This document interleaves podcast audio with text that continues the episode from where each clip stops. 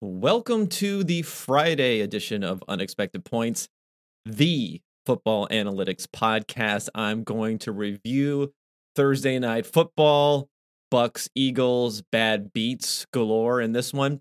And I'm also going to go through and preview the rest of the week six action. But for now, let's get into it.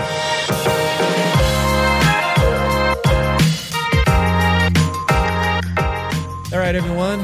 Thank you so much for tuning in again. Like I said, we are in the post-mortem here of Bucks, Phillies, oh, Phillies, Bucks, uh, Eagles. And what I will say here is that I'm taking this one here. Um, this was a line that moved from seven to six and a half, back to seven, but at six and a half, I mentioned on the tweet bot, and I also mentioned in the comments of the Tuesday edition of Unexpected Points that I was going to make an official best bet play for this week of the Buccaneers, uh, minus six and a half. So, yeah. No good on that one. So we're taking an L there. But I will say that I think we're taking a bit of a process W on this one. Now, I know, um, at least the last time I checked, process Ws are not accepted as a form of payment in most establishments here. So, you know, I'm not sure exactly what you're getting from the uh, process W here, but we can feel good about it. And I think it's good that, you know, we dig into the numbers, and I'm going to have all the numbers from this game, how we should really feel about what happened uh, versus what actually did happen before I get into the rest of the week six action. And before I do any of that, I want to thank you out there, uh, listeners who listened on Tuesday and then made a subscription to P F F using the promo code for this podcast. This shows the people at P F F that you guys are engaged listeners and lovers of the podcast. twenty-five percent off. This is going to go on for a while. It's going to go on for at least another month here.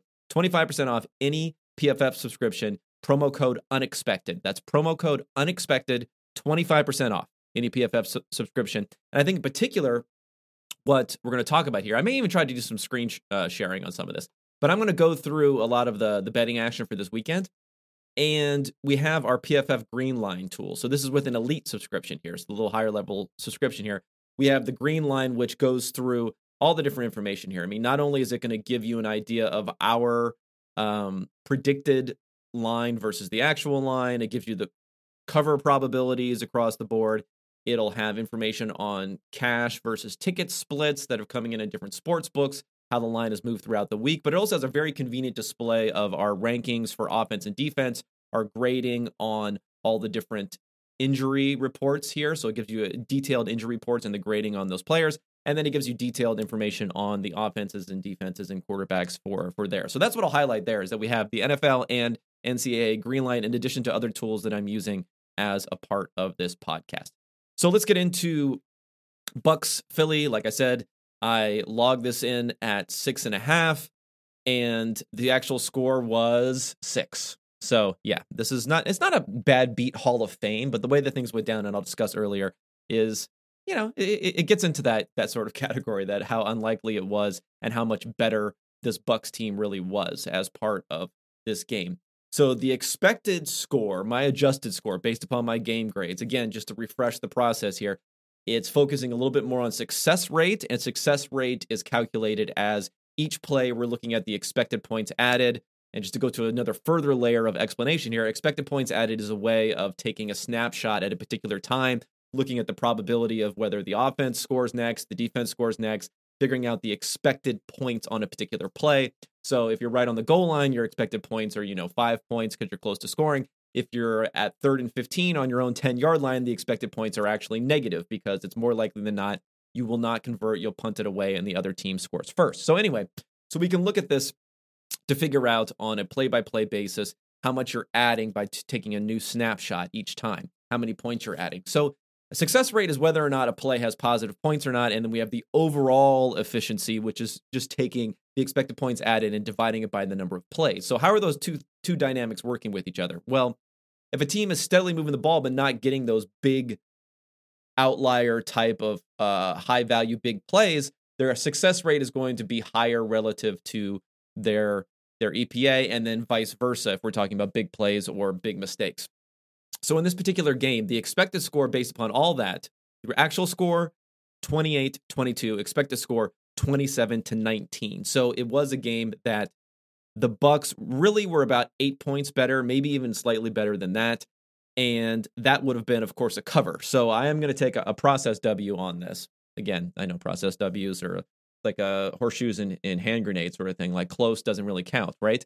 Um, but it's good to know when you're reviewing these things, what's going on going forward. I mean, I think anyone watched the game would agree with that. Just to go over some of the high level numbers here and why this seemed like this was actually a bigger victory than the actual final points here. Uh, the success rate overall offensively for the Bucks was fifty-one percent. So they were getting positive E P A on fifty-one percent of their of their plays versus only thirty-eight percent for um, for the Eagles. And, you know, the Eagles were kind of completely reliant upon these big plays and defensive pass interference, right? They only had a thirty percent success rate on dropbacks, and they were passing about eighty percent of the time in this game. Uh, they had a negative E P A per play overall. So their overall efficiency, when you look at the po- expected points added, was negative. So that shows you they did not have a good offensive game, um, despite the fact that they ended up putting up twenty-two points. We, like, again, my score say it was more like under twenty. So two of the top four plays they had were defensive pass interference. And they got an additional estimation of about seven point five points gained um, and seven point five points lost for the Bucks with these plays. Now, I think if you looked at those particular plays, I do discount them. And I, I know you, you might think that's inappropriate because they were obvious defensive pass interference calls. But the thing is, you know, even if the defensive pass interference didn't happen, it's not one hundred percent likely that the catch would be made, right? Like, in order to be close enough to to interfere, you're probably close enough to affect the pass. Uh, you have to make sure the receiver catches it. You have to make sure it's not bobbled or dropped in some sort of way. So these are not one hundred percent catched passes, no matter what the defensive pass interference is. So that's why they're discounted somewhat. Now, the one thing that the one adjustment that goes towards the Eagles here, and why even at eight points, it might seem like it wasn't even that close as an eight-point game, uh, according to my adjusted scores, is the fact that they missed, the Eagles missed a very makeable forty-six-yard field goal. So that does come into it, and it closes the gap somewhat in those expected scores that I have here. Uh, now, just another idea of how lopsided it was. The Buccaneers passed on fifty-eight percent of plays, and that was still eight percent over expectation. So they were only at a fifty-fifty expected rate because they had a lead throughout the game. I mean, once you get into kind of the midway through the first quarter, through the rest of the game, they had a pretty substantial lead here. Now, I think the problem, and this is what bettors who bet on the Bucs should probably be upset about, but I think generally this is could possibly be an issue for them going forward for the Bucs, is a lack of urgency that they had offensively once they were up by a score even. Um, but really once they were up by two scores. But even when they were up by a score, there was a lack of urgency. They were running the ball a lot on first down. Uh, they did not go for it multiple times where they could have. Uh, when it was when they were up fourteen seven, there was a play where they had fourth and one. It was more like fourth and one and a half at their own forty-two-yard line. I think they saw how poorly the Eagles were moving the ball, because even when the Eagles scored a touchdown on that first drive, there was a huge D P I there. There was a conversion on third down, I believe, to score the touchdown. It was It was herky-jerky at best offensively for the Eagles. They were not a smooth offensive operation like it was for the Bucs, so I think that played into their decision-making. So they gave up, you know, two to three percent win probability not going for it on that fourth and one. They also had gave up another one percent by not going on fourth and four from their own forty-five. Now, that's something where most coaches aren't going to do it, so I kind of understand that. Um, so, so those two things played into it. And as far as the lack of urgency, I mean, I kind of get it when you look at what the Eagles did, right? They had that drive that had a few of these longer, weird plays to score the first touchdown. Then if you look after that first touchdown, right, the Eagles' drives went three and out, three and out, interception, three and out, three and out, three and out. I mean, real disgusting offensive play and lack of moving the ball at all in that circumstance for the Eagles. Um, you know, it's a little bit ironic, and actually, I don't know if it was ironic. I don't even know if I know what ironic means anymore. This might be like ironic in the Alanis Morissette uh, definition of the word, that my best bet here, having the Bucks minus six and a half, was killed by the Eagles going for two down eight in that game. Uh, I enjoyed the confusion, not confusion, but the disdain on the part of Troy Aikman on making this choice. Who knows? Maybe Ben Baldwin will be jumping on that too, because his his bot, believe it or not, does not give a strong uh, go for two signal in this case. But I'll tell you why it's the it's the right move here. So, and this is something that I wrote about, and I'm saying it's ironic because I wrote about this years ago on my own blog, and that became a piece that got shared a lot when these decisions first started happening. It was, in fact, the Eagles, I believe, were the first team to do it back in twenty eighteen. No, no. twenty, yeah, twenty eighteen. Um, we were, we're one of the first teams to do this, where teams had passed up this opportunity for the longest time. They were always kicking the extra point to cut it to seven, to cut it to, you know, a, a touchdown and an extra point game. So the reason that you go for two here, I have a, a flow chart describing this. So it may be a little bit difficult to describe on the podcast, but I'm going to go over it in broad thematic issues. What it's doing is it's giving you the ability to, in reality, what you're doing is you're sorting the points in a way, the outcomes of different point outcomes in a way that gives you a higher chance of winning the game. Meaning you can... Your losses here, the way you're sorting the, sorting the points, your losses in this circumstance, if the game plays out the way you're hoping it'll play out, which is you score a touchdown and then you score another touchdown, right? Um, when it plays out that way, your loss in this circumstance, and that is missing both two-point conversions, so missing the first two-point conversion, missing again, your loss in that circumstance is, is losing by two points. But losing by two points or losing by one point, it doesn't matter, right? So you're kind of stuffing an extra point in that loss category, but not having it happen any more frequently. What you do give yourself the chance to do is use the knowledge on that first go-for-it opportunity. If you make it on the first go-for opportunity, which happens roughly fifty percent of the time, then on the second one, you kick the extra point and you win the game. So that gives you a fifty percent win probability of winning the game right there, right? Whereas if you kick the extra point and you kick another extra point, then you go to overtime and it's basically a fifty-fifty game, or worse if you're playing the Bucks. Okay? So you're giving yourself that fifty percent there. But then if you miss the first time and you go for it again and you hit, then you can also go to overtime. And then if you go to overtime there, you could possibly win. So then you have that extra sliver of win probability. So that's how you get yourself over the expected win probability that you would normally have just going for the two extra points. So it was, you know, I was killed. Like I, I joked uh, on Twitter where I put the thing here and I said it was kind of like a, huh, huh, you know, Larry David situation. Like, yes, it's good, but it's bad. Like, it's great that the team is going for this, the right analytical move, but by making it, you killed my Bucks uh, minus six and a half. Um, so some more interesting stuff about this game. The real, one of the biggest matchups is going to be the interior defensive line for the Eagles. Uh, Javon Hargrave and Fletcher Cox, who's starting to pick things up here. How are they going to perform? And could they bring pressure on Brady, who's now playing in this offense, right, where they're stretching the field more as part of the Bucks? Well, you know what the Bucks did is, they didn't run that offense as as much as they did in the past. Brady's A D O T in this game, his average depth of target was five point six yards versus going into this game on the season, it was almost ten yards. And it was close to that amount last season too, which is higher than what he had done in the past. So they brought things down in this game to avoid that interior pressure. And interior pressure has always been the thing that people talk about with Brady more than anything else, right? Because he can maneuver within the pocket pretty well to avoid the edge pressure, but he's not so great. And most immobile quarterbacks are not so great at avoiding that interior pressure. So Brady's time to throw was only two point two seconds in this one.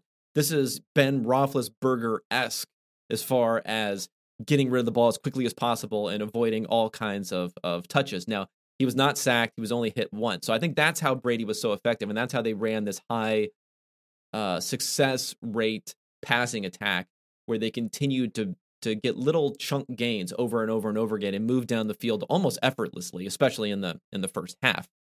Um, the one other thing I'll mention about this, which uh, which I thought was at least somewhat interesting, is the other side for Jalen Hurts. I think despite the fact that they came back and they covered and it was somewhat close and they might have, you know, they came within a play or two and that personal foul at the end, which didn't really have that big of an effect, the taunting call. Um, just explain why they didn't have a big effect. People were saying, well, if, if they didn't call the taunting, the Bucks would have been in second and eight, right? So the next drive, after they got the taunting call, They ran the ball, picked up zero yards, and they were in second ten, and they were able to convert from second and ten, move the ball down the field, and then run out the rest of the clock. So even if they didn't get that taunting call, theoretically, if the game played out the same exact way that it did with the taunting call, then they would have also ran out the clock eventually. It just would have been from fifteen yards further out than it was. Um, but the, so the thing with Jalen Hurts here is it was an ugly game. Like I said, thirty percent success rate on dropbacks. What does this mean for his future? What does this mean for the offense? Does this mean they're going to continue to pass it above expectation as they did in this game? And I know it's the Bucks defense, so everyone passes above expectation, but they've been doing that in prior games too. Are they going to try to shift around that offense a bit? They got a little bit going with Miles Sanders at the end of that game on that last touchdown drive. So I think this is a little bit of a referendum on Hurts, because remember, this year they have, you know, multiple first round picks, and they could have three first round picks if Carson Wentz gets that seventy-five percent snap rate. So it's really going to be an interesting decision in a year where there's not a lot of quarterback talent available in the draft. Could they be in the Russell Wilson market? Could they be in the Aaron Rodgers market? Could they be in the Deshaun Watson market? Which, you know, they've been rumored to be in the Deshaun Watson market. It sounds like Deshaun Watson would rather go to Miami. And, you know, my opinion with Deshaun Watson, everything that's going on there is don't get into that market. But whatever. That's, you know, teams are going to do what they have to do, and we can't ignore the speculation of what may actually end up happening. So we will see going forward uh, what happens with both of these teams. I think it was a convincing win for the Bucks, but my only reservation is make sure you're pressing that advantage when you have it. Bucks going forward, okay? Uh, you're probably the best team in the N F L. Make sure you push through and go ahead and get that bye uh, for the N F C. I think that's going to be huge for them going forward. Okay, first game on the Week Six weekend schedule is, I say schedule in honor of our uh, my British listeners who may or may not be existent. Uh, we have the Miami Dolphins at the Jacksonville Jaguars in London. But, you know, Jacksonville, it's weird. They are, they're kind of like a de facto home team in these games because they've been there so often. I mean, it seems like they've been there fifteen times. They've actually been to London seven times, but that's still a lot more than any other team there. Uh, I think they're always going to London, right? Every single year now. And uh, Miami is a three-point favorite in this one. It's a forty-seven total. By my model, I have this at three and a half or four points. So I'm going to officially have this as no play, but this is a decent lean on the Dolphins. Now, the assumptions here, Tua Tagovailoa is going to play. Uh, Devontae Parker has not been practicing. So from an injury standpoint, that's something to keep in mind there. Uh, although he may come back on a Friday practice today before this comes out. And the reason that the Dolphins look good in this calculation is that they have had a very tough schedule. When you look at our information, and again, this is information you can get with an Elite subscription, twenty-five percent off Elite subscription, promo code UNEXPECTED for this podcast. Uh, information you can get for our N F L Power Rankings. We also have as part of that our, you know, year-to-date schedule, strength of schedule versus the remaining strength of schedule for all the different teams. The Dolphins have the ultimate flip of schedule, going from what happened the first five weeks to going for the rest of the season. They were first in strength of schedule, first meaning bad, meaning you had to play against the best teams, right? Bad for the team. The first five weeks of the season, having to face Josh Allen, having to face, you know, um, uh, other quarterbacks that they had to face so far this year, Tom Brady, right? Um, and it's going to flip, and it's going to go all the way to thirty-second, because that division outside of the Bills is really bad. Right? Uh, you get to play the Jets a couple of times. You, you, you get to have those opportunities, right? Uh, you get to play the Patriots again, where they that's their one win so far this season, and the Patriots haven't been looking so hot. So they're going to flip all the way to having the weakest schedule going forward. So that's something to keep in mind when we're thinking about the Dolphins and how bad they've looked, is that, yeah, they only have one win, but they've had a really, really tough schedule so far this year. The other thing is, if you think about their defense in particular, this is a defense that went from having a lot of turnovers last year. I've talked about this before, and that gave them the impression of being better than they actually were. This year, it's been the exact opposite. If you look at their success rate, again, the success rate is just on a play-by-play basis, whether or not they're giving up E P A. So their success rate versus their efficiency, this kind of gives you an idea of how unlucky or lucky you may be as far as giving up big plays, which are more random, right? uh, or big penalties. There or turnovers too. Turnovers is a big part of this, or third down conversions. All the different stuff falls into what can make a difference between the success rate and the uh, E P A per play. So if you look at the Dolphins, they're fourteenth. They're ranked fourteenth in success rate against the run. They're ranked nineteenth in success rate against the pass. So not a great defense, but a middling defense against what has been a difficult schedule, right? Now, if you look at the actual E P A number, so the actual efficiency, so the real results that have come through, once you factor in, you know, how many turnovers there have been, whether your lack of turnovers you're getting defensively, whether you factor in how well teams have converted these high leverage third downs, you factor in penalties, all that stuff. They're twenty-ninth versus the run and twenty-eighth versus the pass, or when a team dropped back. So they're near the bottom of the league. So it's really been a middling defense against a tough schedule that's been burned by a lot of big plays and conversions and penalties and lack of turnovers, right? That shows that huge difference. So they're probably more like a league average or better defense, but they've played like a bottom of the N F L defense.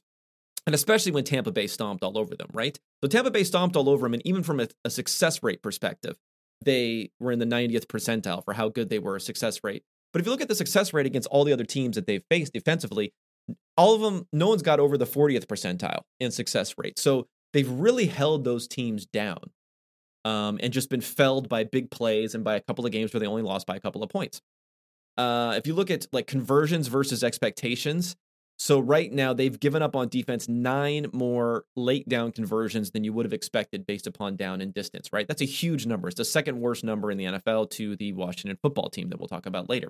And they've also been bad converting. So maybe they'll get a little bit better converting with Tua in here. So all these things factor in. I just spent all this time talking about Miami, but you know, if it was two and a half, I would be on this. Minus three, it's a little bit close for me because of the fact that to a similar degree, although not as big of a degree, Jacksonville falls into the same category. They've given up some tremendously big turnovers offensive uh, uh, on offense, which have which have really hurt them. Whether it's uh, there's been a fumble return after a reception for a touchdown, pick sixes, and so on.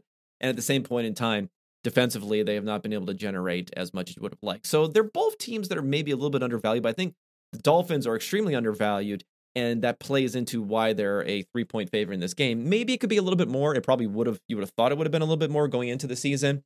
Um, but the the team has definitely got some issues and struggling offensively. I don't think Tua is going to fix all of those offensive issues right now.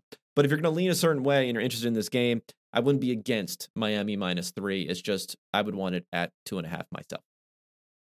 Okay, next game: Chargers at Baltimore Ravens. This is one of the marquee matchups of the weekend.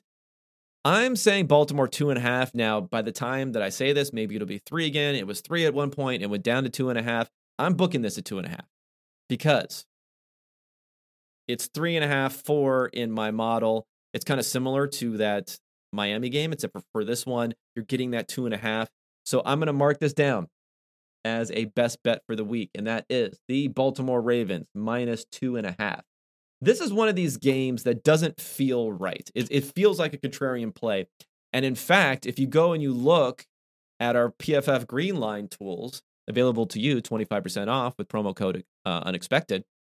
If you go into our, our Green Line tools to really look at this one, you'll see that, yeah, the Chargers are the favored team when we look at the cash and ticket splits here.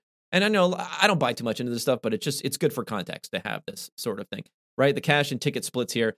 The Chargers are getting about seventy percent of the cash and eighty percent of the tickets as far as the spread. And if you look at the money line, the Chargers, again, getting about seventy-five, eighty percent. So they're definitely the favored team here, but we have the Ravens as being, like I said, four points better than the Chargers. So why is that? How could that be the case?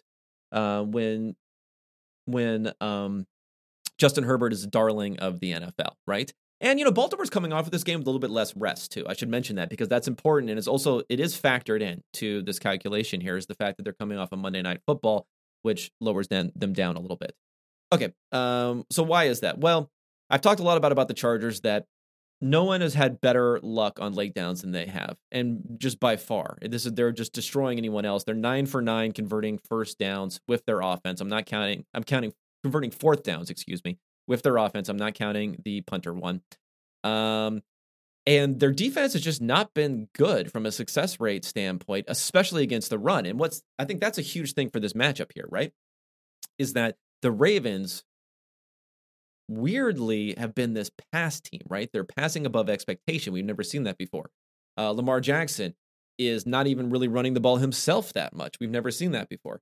They are passing the ball down the field with great accuracy. And that's something that Mar- Lamar Jackson showed somewhat in twenty nineteen, but just to a much, much higher degree and higher volume here this year. But the Chargers defense is especially poor against the run. So can the Ravens offense get this run game going? I think that's really going to be interesting. I don't want them to try too hard if things are initially unsuccessful, because it's been really bad, whether it's because of the blocking scheme, whether it's because of the fact that they have the, the twenty fifteen All-Stars at running back. But this is something they should try to press their advantage a little bit there. And as far as throwing the ball, you know, Sammy Watkins looks like he's probably going to be out for this game, but Rashad Bateman's going to come back probably on a limited basis. I can't wait to see Rashad Bateman. He was a guy who was, I think he was third in my receiver prospect model this year, behind uh, Jamar Chase, who had a super elite score, behind Devontae Smith, who had a pretty elite score, and then Bateman was next. He was ahead of Waddle. He was ahead of all these other guys, right? So I'm really excited to see him in this game, even if it's in a limited capacity, right?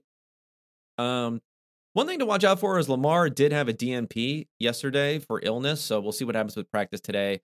Uh, I might not book this until we know Lamar is definitely going to play, because you never know with COVID and all that stuff out there what could what could potentially happen. Um, if you look at Justin Herbert, which is a pretty wild stat here, when I talked about Lamar Jackson not running that much this year, Justin Herbert has gained more expected points, right? He's added more expected points on his scrambles and design runs this year than Lamar Jackson has. That shows you how Lamar Jackson is not performing as you would have expected so far this year in the way that he's doing things. But again, it's brought him into that M V P conversation, which I think he definitely belongs. And his production, both of them, both the productions of the offenses have a have a glean, have a, a, a wrapping of unsustainability. The Chargers on late downs and the Ravens doing things through the passing game down the field that they have never done with this much consistency or accuracy. So r- really interesting matchup. The numbers say lean towards Baltimore, and that's what we're going to do. We're going to add that one to our bad beat loss of the Buccaneers. Okay, before we get on to the next game here on the schedule, let's talk about DraftKings. DraftKings is a perfect opportunity for you to play some for entertainment purposes only best bets here from this podcast. So another week of the season and another big shot to win at DraftKings. Bet just one dollar on any N F L game and win one hundred dollars in free bets if either team scores a point. One single point. Doesn't sound that hard. Hasn't happened since nineteen forty-three, so I think you're looking pretty good there. And if the sportsbook is not available in your state, get into this, some D F S action. Get a subscription from P F F. Find out about uh, all of our great D F S content there, including showdown contests, which I write those. And someone just sent me a little notice that they they binked one last night. Uh, based upon help with from my content. So congratulations to that, gentlemen. Uh, DraftKings is giving all new customers a free shot at a million dollars in total prizes with their first deposit.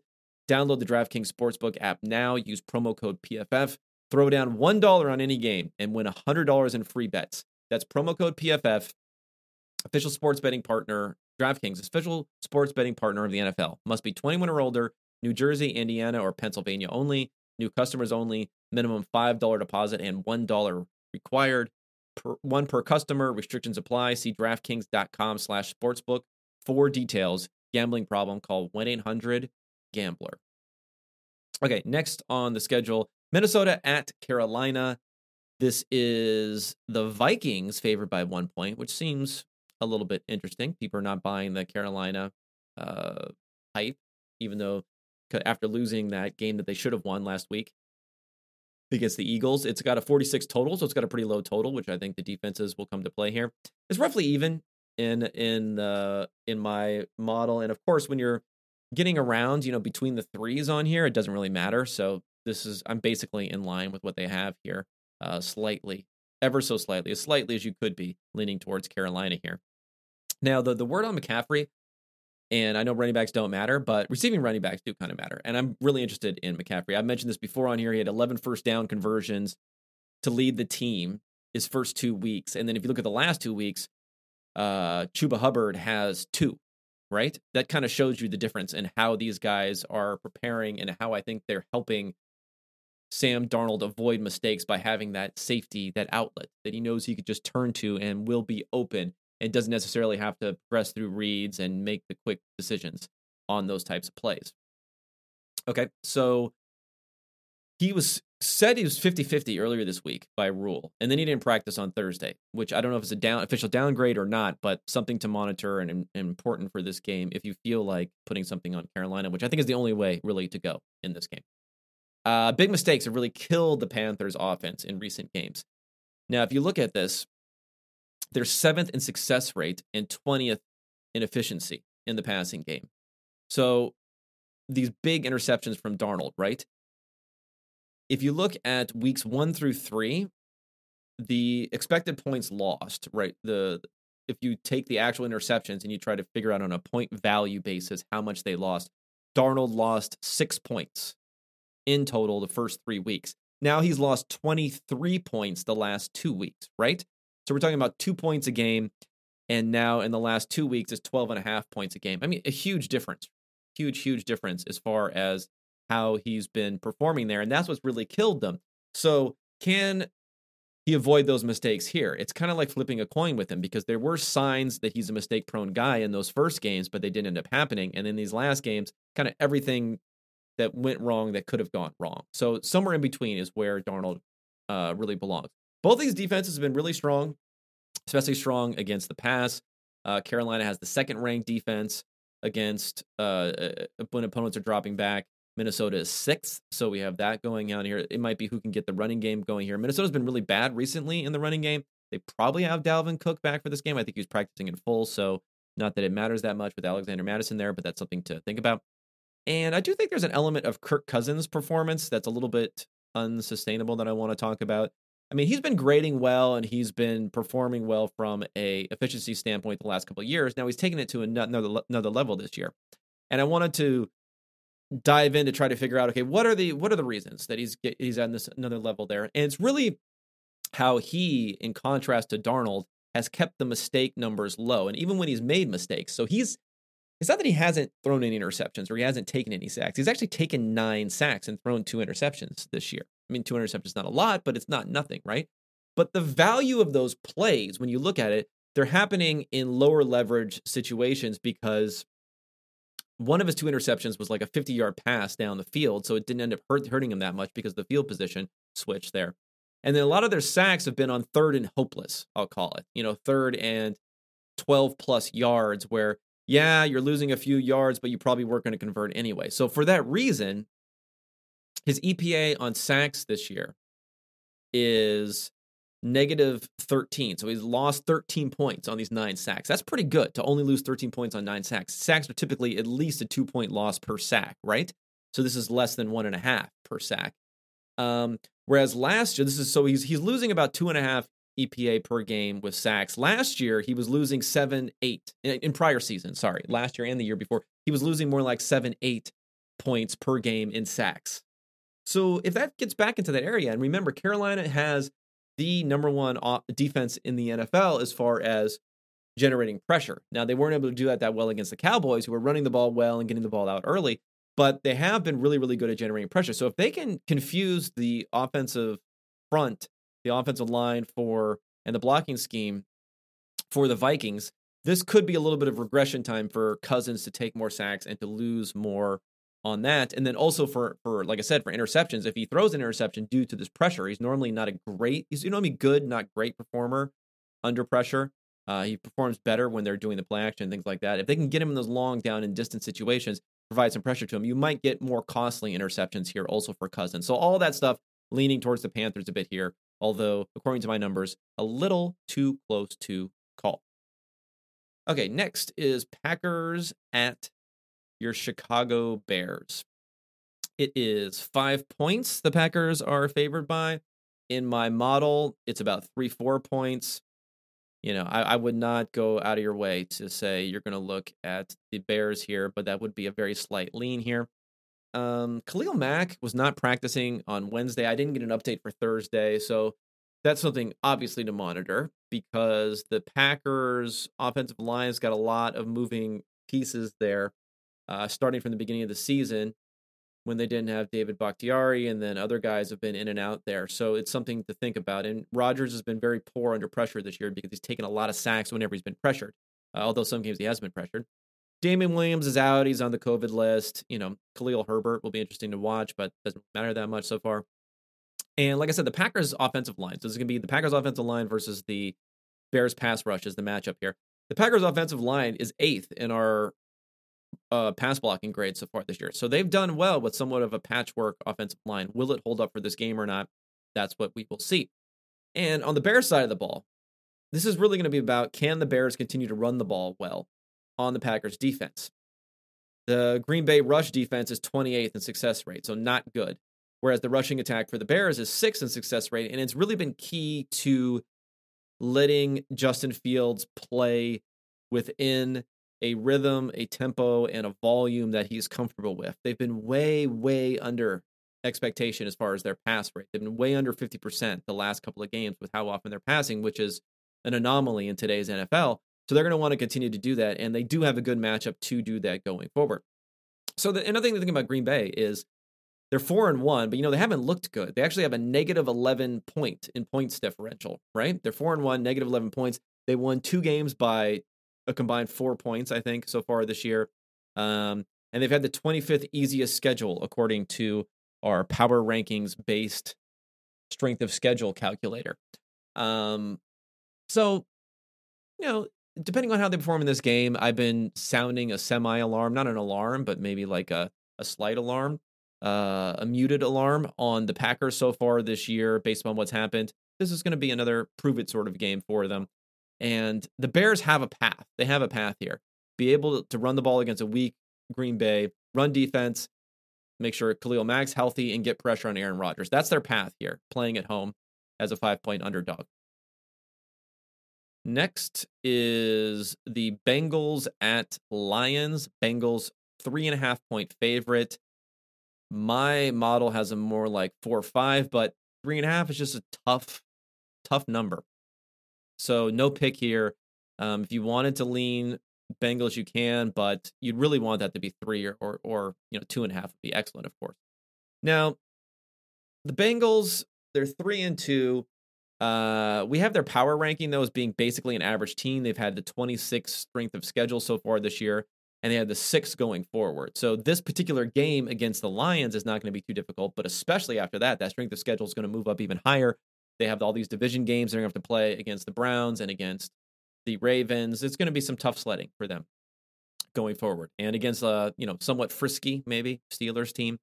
I don't really have that much to say about the Lions right here other than, uh, you know, M C D C, Motor City Dan Campbell has them playing hard.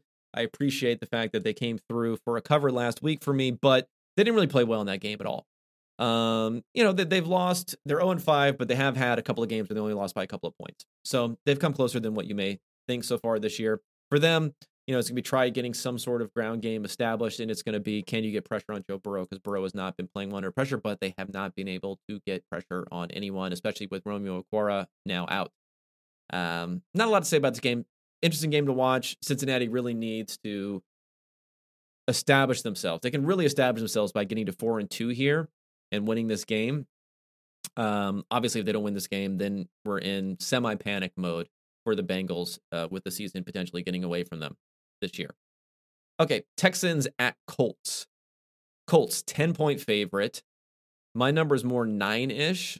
You know, no pick here. And it's nine-ish also, again, Colts being discounted for the fact that they're coming off of uh, Monday Night Football. Maybe a lean towards the Texans, but, you know, let's not press our luck here. We got our Texans at plus nine last week, and that hit very, very easily. Um, the Colts, you know, they need to get their cornerbacks healthy. And so this will be interesting to see what happens here. Xavier Rhodes was out with a concussion. Rocky Sin has not played since week three. They had a couple of U D F As who really shouldn't be in the top three cornerbacks probably for any team that were playing major, major snaps in the second half there against the Ravens when they were slicing and dicing them, giving up three hundred yards to, to Lamar Jackson in the second half. And, you know, Darius Leonard also missed Wednesday and Thursday practices. So keep an eye on the injury report. That's going to be an interesting thing to really look at. Again, Green Line uh, here at P F F. Go there. You can really get great injury inf- information from us. You know, Wentz has struggled under pressure, but then the Texans had the second lowest pressure rate in the N F L. And Wentz, again, there were some signs of being able to move the ball down the field, and hopefully that'll continue for them going forward. This is a game where you kind of have a Colts team that is in some ways underrated, some ways overrated, and then you have a Texans team where you never know what you're going to get here. So this is, I think, a good one to stay away from because I don't have a clear sign on it that there is a lean in any particular direction.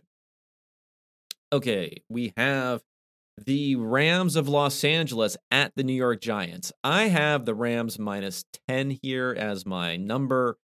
Uh, I don't know if that's changed or not. ten and a half would be pretty sweet. But my model is more like seven eight. So we're logging it. We're logging this one. Picks that nobody wants. And this is the New York Giants plus ten. Now, my assumption is built into this is the fact that Daniel Jones is going to play. So, of course, I think we'd want to get some confirmation on that, and I think you're still going to get this at ten um, if he's going to play. Maybe if it moves down to nine and a half, then I'll take it off the board. Um, so, Shepard and Slayton are assumed to play. Golladay out. Uh, Saquon Barkley, doubtful, is probably going to be out.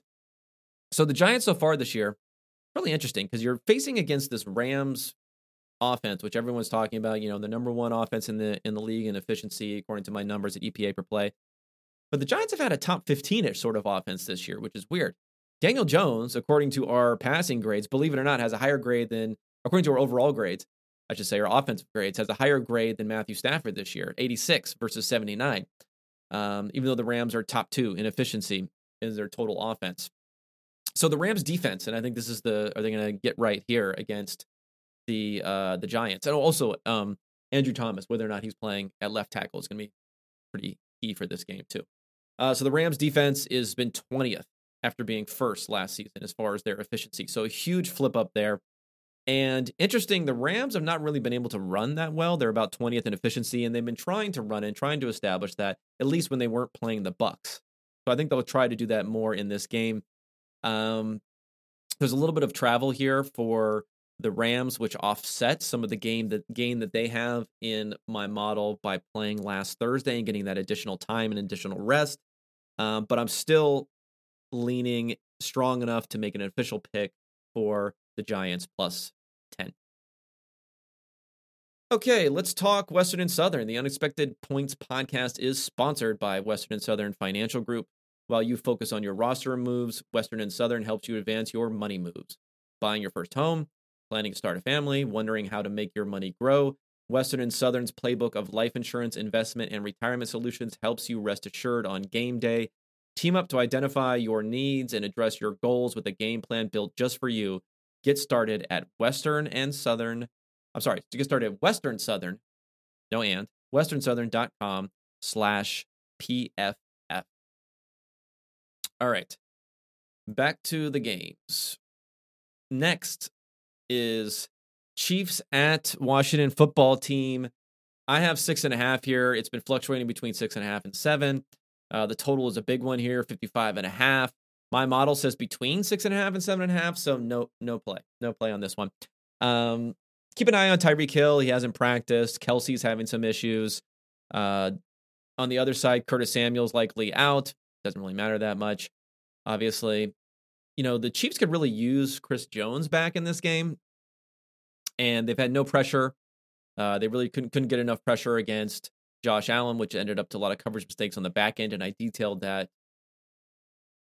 in steep detail on Tuesday when I was discussing this. So um, C E H also out, but, you know, when we come to running backs don't matter, I'm pretty confident on whether or not the mentor, Darrell Williams, can carry the load there with Jerick McKinnon versus C E H. I'm pretty confident that will happen.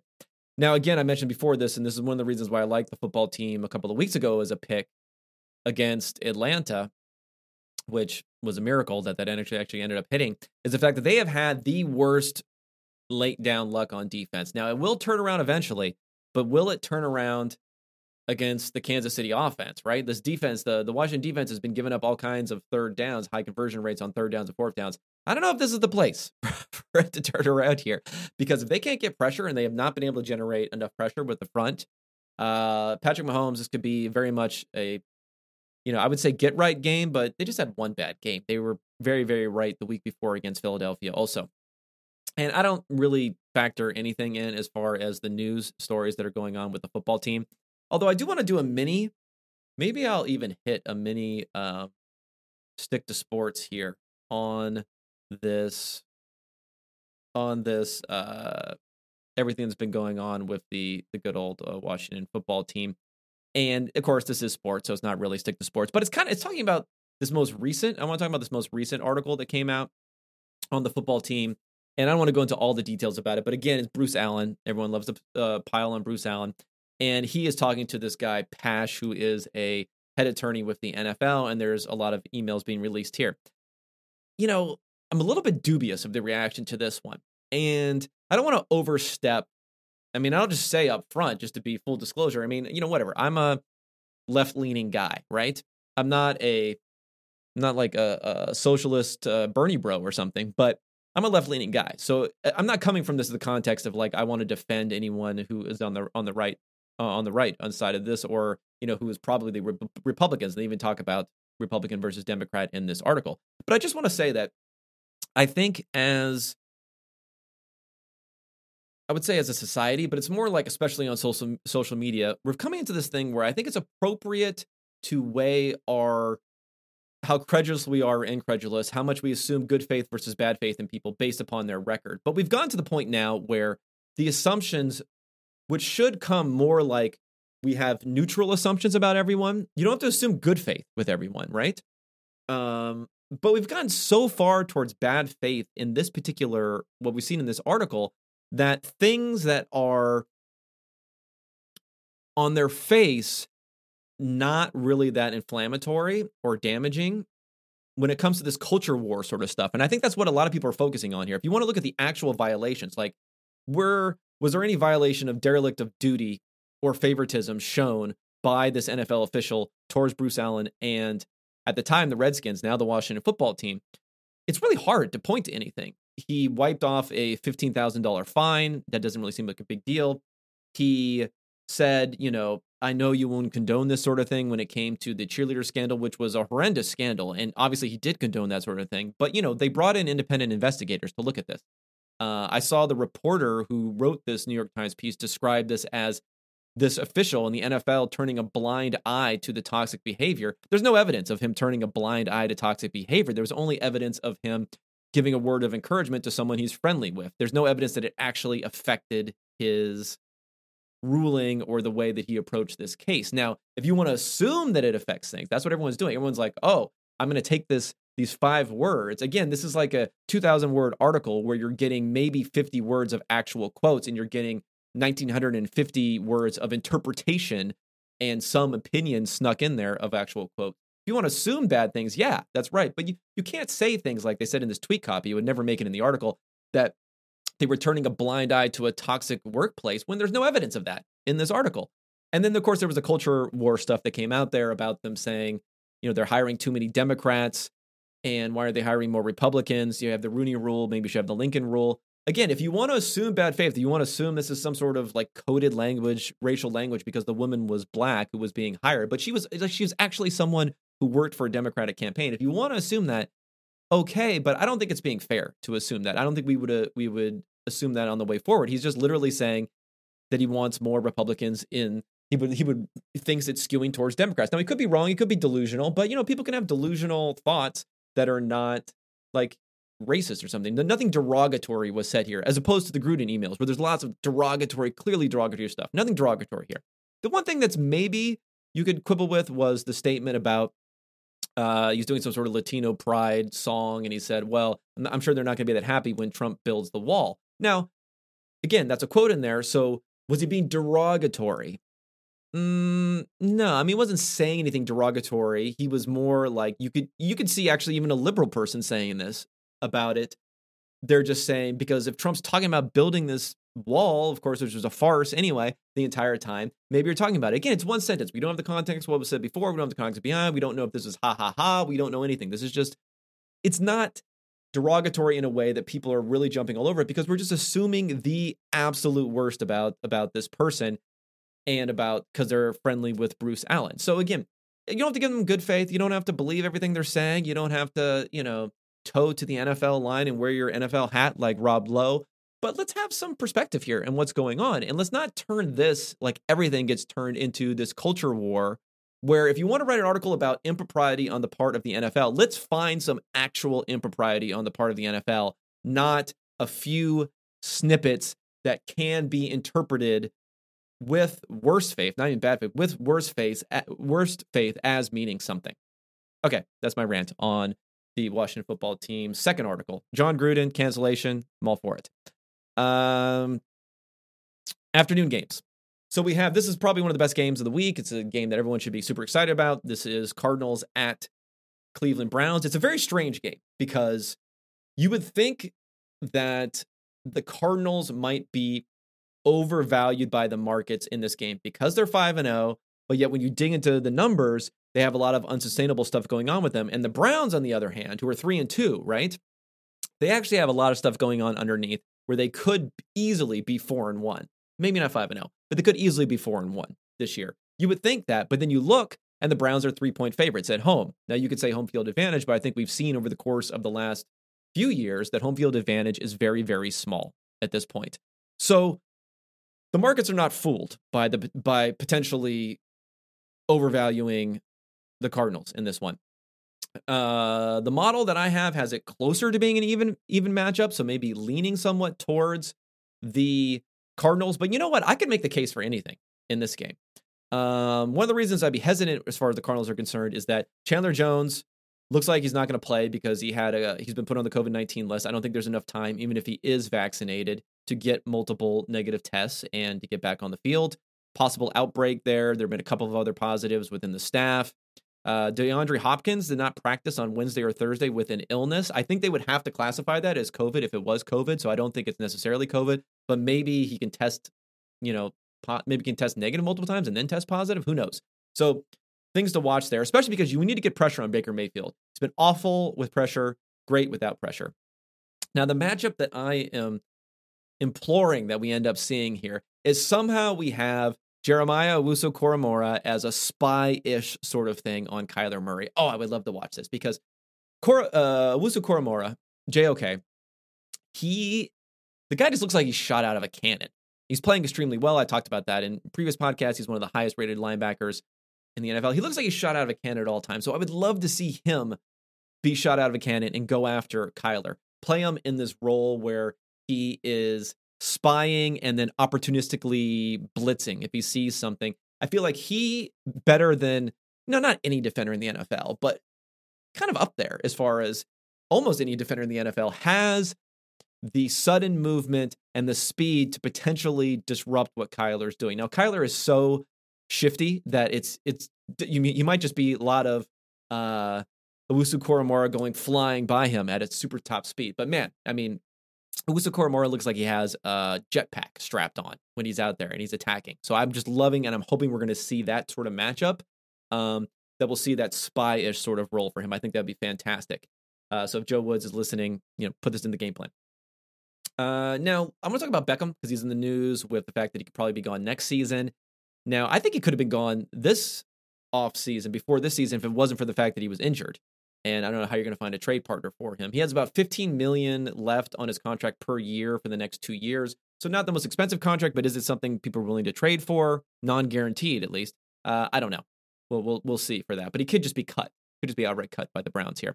So, so far this year, he has nine catches on nineteen targets, so forty-seven percent catch rate. You know, Baker's completing passes at sixty-five percent plus, so obviously he's bringing that down. He's just really been used as a low percentage deep threat. He has a fourteen-yard average depth of target so far this year. And what's happened to him, if you look at the progression of these games that he's been back, falls into line with what I have heard about him.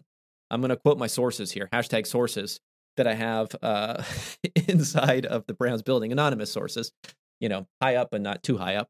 uh, who had told me that, and this is not recently, this is like back a, a couple of combines ago when the last time we actually had a uh, N F L combine, and told me that the thought with O B J in the building was that he just be, he just needs to be targeted constantly. He becomes disengaged if he's not targeted a lot. If you look at what happened with the Giants, he was just being targeted left and right. That happened his first game back, where he had an explosion. I think he had the second one hundred-yard game that he's had on the Browns. It's only the second one hundred-yard game he's had since he's been with the Browns, which he had when he came back a couple of weeks ago. And then he's disappeared the last couple of games. And it's not just disappearing. If you look at the last game, when we talk about being disengaged, there's some pretty strong evidence of that. Number one, uh, he dropped a fourth and two. Uh, you know, a pretty big fourth and two when you consider the fact that the the Browns ended up losing that game by one score in the end and were kind of unstoppable offensively to that point. So he dropped it, like easy, easy catch that he dropped there when he's not being targeted that much. And if you even think, you go back to the, the Vikings game, a lot of people were pointing at Baker Mayfield missing him over and over again. Yeah, there was some of that. But on that last play where he's doing this wheel route and Baker throws it to him, and yeah, it was short. Yeah, it was a little bit outside. But I also, if I was going to apportion blame on this, and again, this is from a novice's perspective or a semi-novice's expect, uh, perspective, but I've talked to actual coaches about this, uh, high school level coaches, but coaches about this and their opinion on this. This might be more like seventy thirty Beckham's fault on that play. I mean, he's running this wheel route. He doesn't even turn around until he's like thirty-five yards downfield. It's like if he had his head around a little bit earlier, he easily could have adjusted to catch that. And Baker had to get rid of that a little bit early. And if anything, he was just being conservative. He doesn't have to hit him in stride on that play because he's so wide open if Beckham is actually turned around. Why isn't Beckham turning around earlier? I do think there is a little bit of a head case, lack of engagement on his part. So it would not surprise me at all going forward. I mean, it's just been a little bit weird for the Browns offense and the receivers generally this year because with Landry out, now we have David Njoku and Kareem Hunt are the leading receivers. You know, more receivers than any wide receiver on on this team. Um, you know, I talked about some of these weird things that are going on underneath the hood, which could make the Browns undervalued. And they kind of, defensively in particular, you know, they have great success rates and then lower efficiency. So they've been hurt by these big plays. They were hurt by a ton of fourth down conversions last week against the Chargers. They were hurt by big plays against the Chiefs week one. So they're seventh and third when it comes to success rate against the run and success rate against the pass, but their actual efficiency, so how the actual results have been eleventh and twentieth. They've been so much worse there. Whereas it's been the opposite for the Cardinals. The Cardinals in success rate are twenty-fourth and fifteenth against the uh, run in the pass, but their their actual results have been eleventh and fourth. So these are two things that can both reverse in a different direction. Uh, and also, you know, Arizona's had a big turnover advantage so far this year and a big late down advantage. Those are also things that will regress. But the market has the Browns at minus three, so nowhere really to go with this one. Okay, before we get to the last few games here, let's talk Manscaped. It's football season. You know what that means. We're hoping to go for two here with the sponsors of today's show, Manscaped. Blitzing through hairs has never been easier, and it's time you join two million men worldwide who trust Manscaped by using promo code P F F at manscaped dot com for twenty percent off and free shipping. The brand new Lawnmower four point oh, analytically four times better than the Lawnmower one point oh. This is a fourth generation trimmer, features a cutting edge ceramic blade, skin safe technology. It has a spotlight on there. So, you know, if it's dark, you can use it. If it's raining, sleet, snow, it's waterproof too. Uh, there's no match for the power of the four point oh. Get twenty percent off and free shipping with code P F F at manscaped dot com. That's right. twenty percent off and free shipping. manscaped dot com, code P F F. All right, the last few games here, last few as we're going deeper into the afternoon. Okay, we got another pick on this one. This is the Raiders at Denver. Denver, three and a half. That goes down to three. Don't touch it. Three and a half, forty-five total. So it's a pretty low total. We're expecting a kind of a defensive matchup here, right? But I'm going to take our Las Vegas Raiders at three and a half. Obviously, there's a lot of turmoil going on there. I think if we're going to be true analytical nerds, we have to fade that and or assume that it's less turmoil than we actually think, and that, you know, other people will say, oh, there's like a bounce back effect because they normally when teams lose their coach, they play well for one week and then they go downhill. I'm not buying that either. This is not based upon that. Uh, if you want to talk about that stuff, go ahead. Uh, not going to be part of me. I have this more like an even matchup, even though it's three and a half to Denver. So that's a big advantage when you're over that key number of three. So we're going to take the Vegas Raiders at three and a half. Uh, like I said, you can play this game a bunch of different ways on Narrative Street. But if you want to look purely at the numbers, I mean, the Raiders have had a good defense this year. And I think that's what it comes down to. Do you believe this Raiders defense, right? Uh, they're sixth as far as getting fast pressures. They weren't able to get pressures in the last couple of games, and they had kind of a disjointed offensive performance. But I'm more willing to think that Derek Carr, with a good grade so far this season, he's been playing well for, for a while now. Yes, Gruden won't be there, but you know, they can have other people, Greg Olsen, the offensive coordinator, step in to call plays. Other people are ready to go in these in these situations. Uh, they're spending, they're dedicating their entire lives, one hundred plus hours a week to this craft. I think when Gruden falls out, bottom is not going to fall out as far as the offense is concerned here, and they have the ability to get a lot better this year. If you look at their schedule so far this year, the Broncos have had the second easiest schedule. The Raiders are right middle of the pack. So again, the Broncos, when they've had any resistance, any pressure from defense, whether it was the Steelers last week, whether it was the Ravens the week before, they kind of fell apart offensively. So, you know, I believe in Bridgewater. I feel like he is a solid mid-tier quarterback, but he's definitely not a better quarterback. And the the differences in their defenses, I think, is maybe a little bit more narrow than what people think. And that's why giving Denver the three and a half points, where they do have a stronger than average home field, so I'm factoring that in there, stronger than average home field advantage, is still too much in a roughly even matchup, according to my numbers. All right. We have Dallas at New England. So the Cowboys at the Patriots. Dallas is three and a half. That's right at my number. No play here. I don't have a whole lot to say about this. The Dallas offense is operating on a high, high level right now. Near the top in success rate, rushing the ball and passing the ball. So if anything, they have the potential to get even better as far as driving that efficiency by converting a little bit more often on late downs, by getting a little bit more benefit on penalties, um, all those sorts of things. They really have a, have a good way to go here. And the Patriots are a little bit in disarray. What they've been trying to do defense, offensively is play down, run the ball. Um, and I think this is an interesting thing where some people got on my case about the fact that I'm discounting turnovers too much. You know, they're important. Teams stress it. Well, you know, no team stresses not fumbling the ball, right? No team stresses that more than the Patriots. And yet this year, they have had some problems, right? They've had some problems with their fumbles so far this year. If you look at what's happened, you know, they lost about ten E P A, ten points in fumbles week one. And then the last two weeks, they've lost about six points each of these two weeks. We've seen Damian Harris fumble. We've seen Ramondre Stevenson's fumble. We've seen J J Taylor fumble. You've seen all this stuff, right? So you can't just will no fumbles for your team by harping on it again. So that's why, of course, we discount these sorts of plays here. Uh, I think this would be just a fun game really to watch more than anything else. And I think that Dallas offense, man, it's just really, really impressed me. Um, but the one thing that's a downside for Dallas is their defense has been much better in their performance than their underlying success rate in play because of all the turnovers. They have more turnover gain on points than any team in the league. We've seen Trayvon, you know, Diggs in his Defensive Player of the Year campaign and what he's doing. Will he get another interception? We'll see. Uh, you know, Mac Jones hasn't been horrible turning the ball over, but uh, he definitely could throw something up if they get too far behind in this game. Interesting game to watch. No play for me. Okay. The Seahawks at Pittsburgh. Pittsburgh is minus five. Lowest total of the week, forty-two and a half points. My number is more like four, but I'm not going with the Seahawks on this one. I mean, if you want to lean and you want to play with fire, you can go ahead and go for that. Uh, D K Metcalf was downgraded to a do not practice, did not practice on Thursday, so that's something to watch. Russell Wilson had a limited practice for some reason, but obviously he seemed, he's going to be out for a while.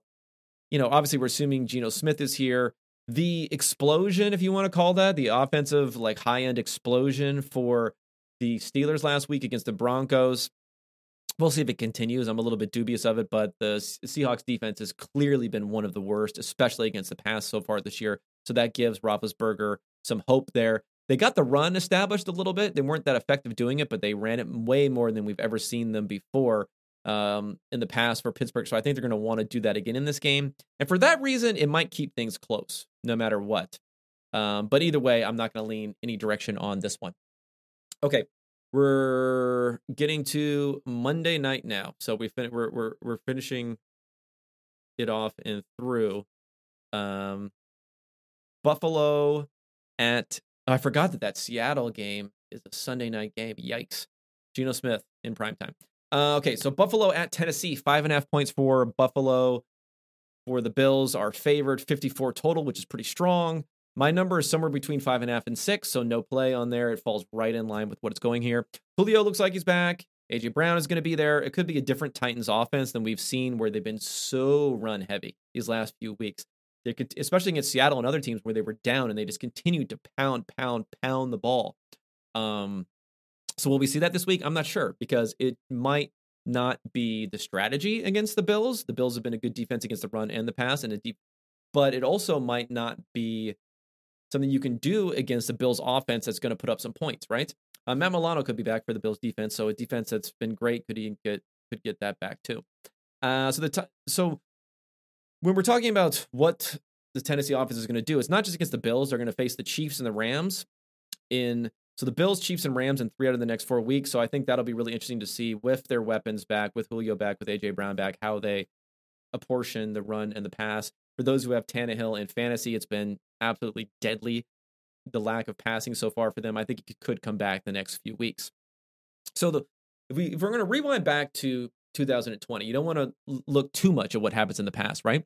But the first cracks in the Bills' armor last season were the game that they lost to the Titans, forty-two to sixteen. They were four and oh going into that game. Josh Allen was playing like an M V P. They had three turnovers versus zero for the Titans. And on the back end, the Titans were just really able to not bring that much pressure, but get enough strategic pressure and then play and really just cover up everything on the back end. And Josh Allen eventually made mistakes when he was forcing things. So it'll be interesting to see if they do that here.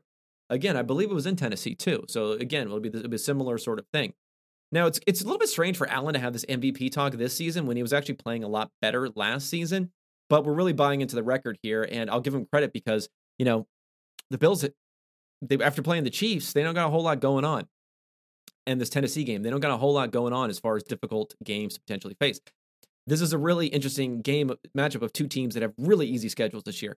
The Bills had the thirtieth ranked strength of schedule going into this game. They're twenty-ninth coming out of it. So that explains some of their defensive performance, how well they've been. The Titans had the twenty-seventh schedule going into this game. And again, they have the twenty-seventh schedule going out of it. So really, really easy schedules for both these teams. The two least tested teams in the N F L. Uh, but again, I'm not going to lean either way on this. I think the Bills may be a slight edge here at five and a half, but Tennessee is finally going to seem like going to have a pretty healthy complement of players. And I think the Bills defense in particular could be subject to, if they're playing a little bit of a softer defense, they could be subject to not only getting the run game going with Derrick Henry, but some one-on-one matchups with Julio and Brown, how they're going to match up against both of those guys. You have um, Tre'Davious White, but what do you do about who you don't have White on? And even if you do have White on someone, sometimes we've seen him have some problems with big physical receivers, and this could be one of those matchups. All right, everybody. Thanks so much for tuning in again. Uh, leave reviews, uh, watch it on YouTube and like it on YouTube. And of course, use promo code unexpected at P F F to get a twenty-five percent discount. This is the Friday edition. I'll be coming at you back with Tuesday with the wrap up of Monday Night Football and everything that happens in the rest of week six. Thank you so much.